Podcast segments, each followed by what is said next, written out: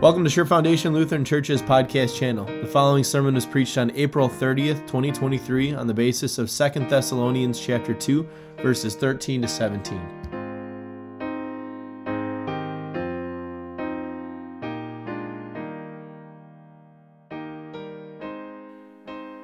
Grace, mercy, and peace are yours through our Lord and Savior Jesus Christ. Amen. I've joked with Braden a little bit that uh, because he is our only confirmand this year, uh, he's the center of attention, whether he wants to be or, or not. um, when I asked a question in class, he couldn't hide behind somebody else or wait for somebody else to answer. Um, he kind of had to, to answer those questions. That's one of the blessings of being part of a kind of a smaller congregation here. Well, I'm sorry to say, Braden, that this morning is going to be really no different. There's a congregation full of people here, but I'm going to direct my sermon as if I'm talking to, to you. Uh, but, congregation, you are not off the hook either. uh, these words that I, I speak to Braden are for all of our hearts, and that we could take these warnings, encouragements, this law, and this gospel and rightfully apply it to our own hearts as well. Uh, the section, I, I, introduced it a little bit in the, in the introduction, but um, the section I chose for the, the sermon today is from Paul's second letter to the Thessalonians. He's writing to a group of believers who are gathered there in Thessalonica, and this is the second time he's writing to them. And he is going to give thanks and he is going to give encouragement. So that's going to be our roadmap this morning, too. Like I said, Paul is, is writing to a group of, of Christians in Thessalonica, and he starts by giving thanks to God for them. He's giving thanks to God for them because the Apostle Paul, even though he has been around to a lot of different places and he's talked to a lot of different Christians and he's seen people believe for the first time, he is encouraged by the Thessalonians. He is encouraged because they share the same faith as him, and that, that's an encouraging thing for the Apostle Paul. He, he is encouraged that they want to learn more that they want to continue to grow in their faith. He is encouraged that they, they uh, have, have a desire to remain faithful to God throughout their entire life. And you know what? I really understand Paul here. And I really think we have a congregation full of people that understand Paul here too. That I personally, and we as a congregation, give thanks for you, Braden. And not because you like to run slides once a month or pastor makes you run slides once a month. We are thankful for that. But we are, are thankful to God for you for an even greater reason. Because of what God has done for you and in you. One of the things that, that Braden learned in confirmation that you all learned when, when you started going, walking through that process uh, very early in learning about Christianity is that we were not born good. We were not even born as blank slates, but we were born deserving of God's wrath. We were born with this nasty thing called a sinful nature. And that sinful nature is a, a nasty, nasty thing. Uh, it, it causes your heart to be hostile towards God. You're not, you aren't even just apathetic. You, you want to fight against God. You want to do everything the opposite of what He wants. Your heart desires the opposite of, of Him. That sinful nature, it doesn't drag you towards heaven, it drags you towards hell. And if it weren't for the grace of God, the state of all of our souls would be in a whole different uh, state at this very moment. And because we know that, because we have come to learn that, oh, we are thankful. We are thankful that God has called us by the gospel. We are thankful that Jesus has died on the cross for our sins. We are thankful for his grace and for his mercy, and we are thankful for the conversion that only he could work. The perfect life that Jesus lived, the innocent death that he died, and the resurrection that he accomplished, these weren't things that just happened a long time ago that have no bearing on today, but they are just as important today. They are still the power of God. That, that's Braden's confirmation verse, uh, Romans 1 16. I am not ashamed of the gospel, For it is the power of God for the salvation of everyone who believes. That gospel, that work that Jesus did for us, is still the power of God today. It, it takes somebody who was damned and saves them. It is just as relevant today. And so, Braden, we give thanks for you. We give thanks for you because you sitting here right now and you standing up here in a, in a second doing a, uh, the, the confirmation promises here is proof to all of us that God is still working in hearts, that Jesus is still saving sinners, that God is still calling people by the gospel, and that He is still growing faith in the hearts of His children.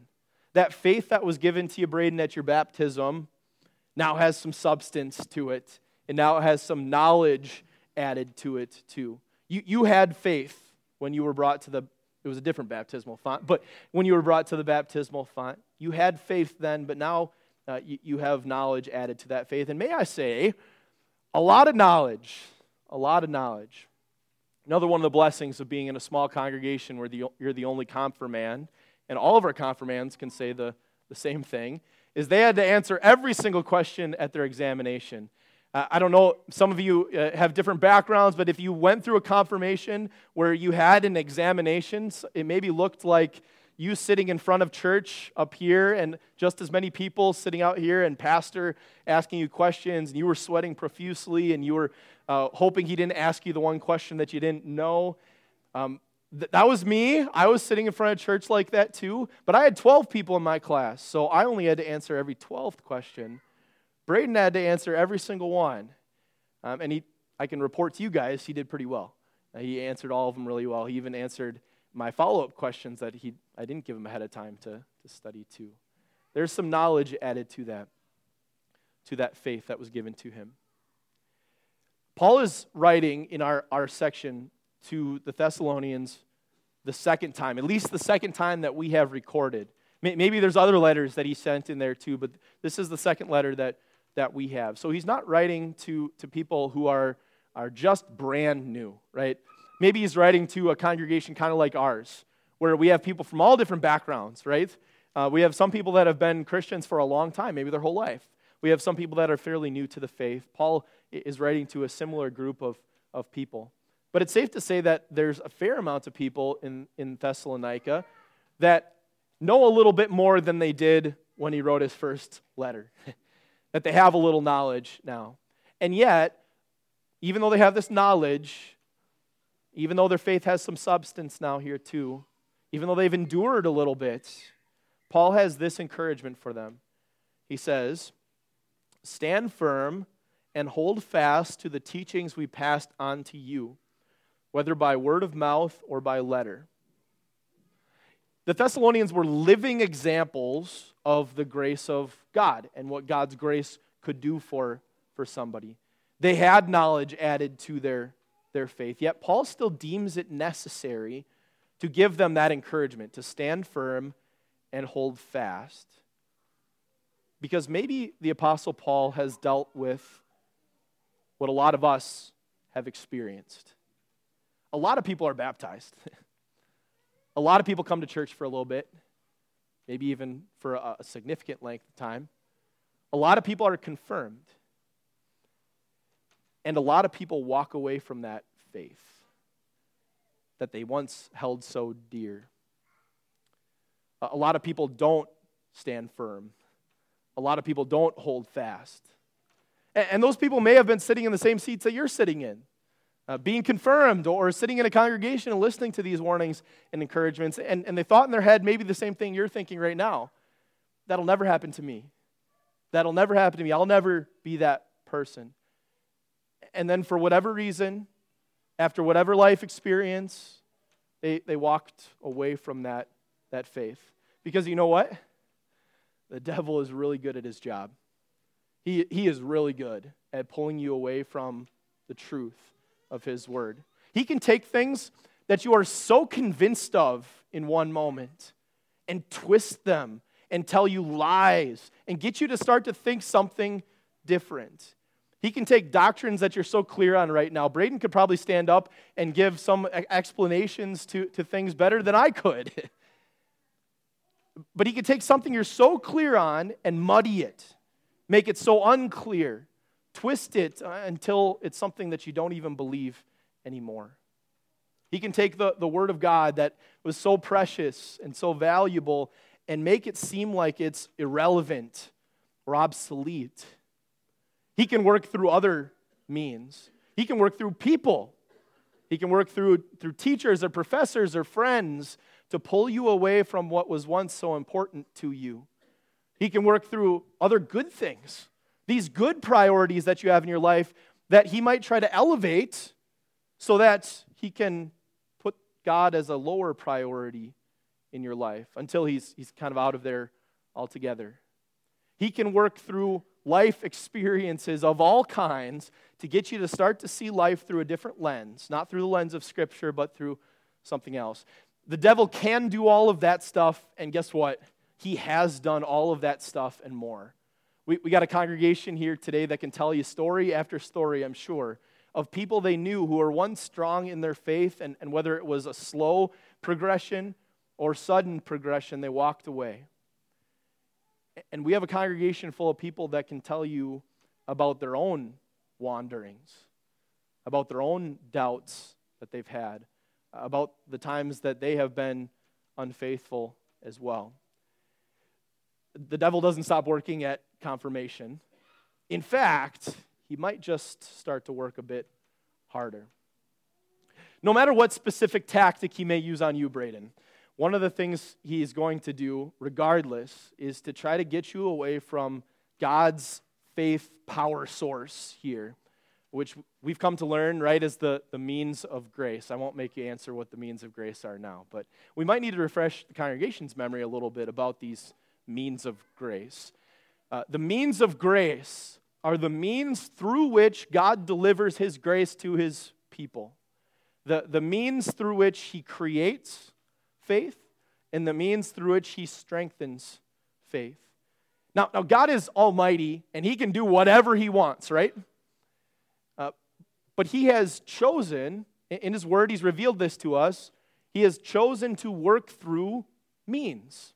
And so he works through the word, he works through baptism, and he works through communion to work faith, to create faith in hearts, and to, to continue to strengthen and bolster that faith. So if you're the devil, number one tactic, let's pull you away from God's power source here. Uh, from, from the thing that strengthens your faith. Let's, let's get you away from that. Let's make sure that you're not spending time in the Word. So let's make sure you're so busy that you don't feel like you got 15 minutes to, to put into your devotional life a day. Uh, let's, let's work really hard to, you know, we'll schedule you on Sundays uh, so that you can't make it to church here and, and be connected to God's word here. Uh, let's uh, keep you away from the, the sacrament in that way, right? Uh, maybe the, the once a month that you decide to come to church will be the, the once a month that they're not having communion, right? We'll keep you away from that. And we'll try to, to convince you that your baptism that has lasting effects in your life, uh, it, doesn't. It was a one time thing that happened long ago, and, and your identity is, is not in Christ, it's in something else, right? If, if the devil can do that, he's going to win. You'll be like a branch cut off from a living tree. That branch will, will slowly wither and die because it's disconnected from the thing that gave it life. Paul knows this. The Apostle Paul knows this. And so he gives, this, gives that encouragement. Stand firm and hold fast to the teachings we passed on to you. So let me elaborate what here, here I don't think I'm saying too much to say here's what Paul's thinking. Make that word of God your treasure throughout this life. Uh, when you doubt, go, go to the word. Uh, when the, the devil is attacking you and when you're, you're tempted, go to the word. When you're in, in going through good times or bad times, hold that word close to you. No, no matter what your life experiences are, we don't know what they're going to be. God does. But you'll grow and you'll, you'll strengthen in your faith if you walk with that word throughout your life. Paul has then a final prayer in this chapter for the the Thessalonians, and then by extension, us too. Excuse me. May our Lord Jesus Christ Himself and God our Father, who loved us and by His good grace gave us eternal encouragement and good hope, encourage your hearts and strengthen you in every good deed and word. Braden, you got a lot of new things ahead of you. Uh, you're, you're heading into high school here soon. That'll be new. Um, wrestling against guys that are maybe a little bit bigger and stronger than you, um, which I'm sure you'll do fine with. Uh, if you choose to go, college will be new for you. Uh, when you get your first adult job, that'll be new. There'll be a lot of changes. There'll, there'll be some unexpected joys in your life. There'll be some unexpected sorrows in your life. We, I think anybody can tell uh, Braden here that life is not linear. It's not a straight line. It's a roller coaster full of ups and downs. And through all of those changes, through all of those ups and downs, there are some things that never change. God never changes. He's the same yesterday, today, and forever. His love for you never changes. No matter what you do, uh, no matter what mistakes you make, um, his love for you is never going to change. What Jesus did for you on the cross and by rising from the dead, that's not going to change. Nobody's going to put Jesus back on the cross. uh, nobody's going to, to put him back in the, in the tomb. His work for you is complete and it is finished. Those things are not going to change. His, his eternal encouragement and good hope will never spoil, it will never fade. And all of that is right at your fingertips in His Word. So when you go through those different things in life, there's His Word there to strengthen, because that's His power source, to strengthen your faith, there to give you encouragement, there to remind you that all of those things never change in Him. But in God's eyes, you aren't a finished product yet. Um, it, you have a whole lot of shaping and molding that God is going to do on you throughout a lifetime, and He's going to do that through His Word until He makes you perfect in heaven, until He makes us all perfect in heaven to be with Him, and that'll be a, a great day. But until then, Braden and congregation, stand firm and hold fast. Amen. Hi there, Pastor Wilkie here. Thanks for listening to this week's sermon.